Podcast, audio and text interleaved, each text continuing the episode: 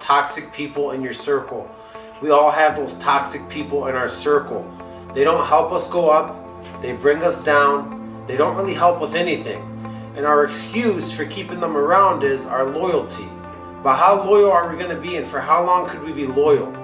So I'm not saying to cut these people off right away. What I'm saying is you got to reevaluate your relationship with them.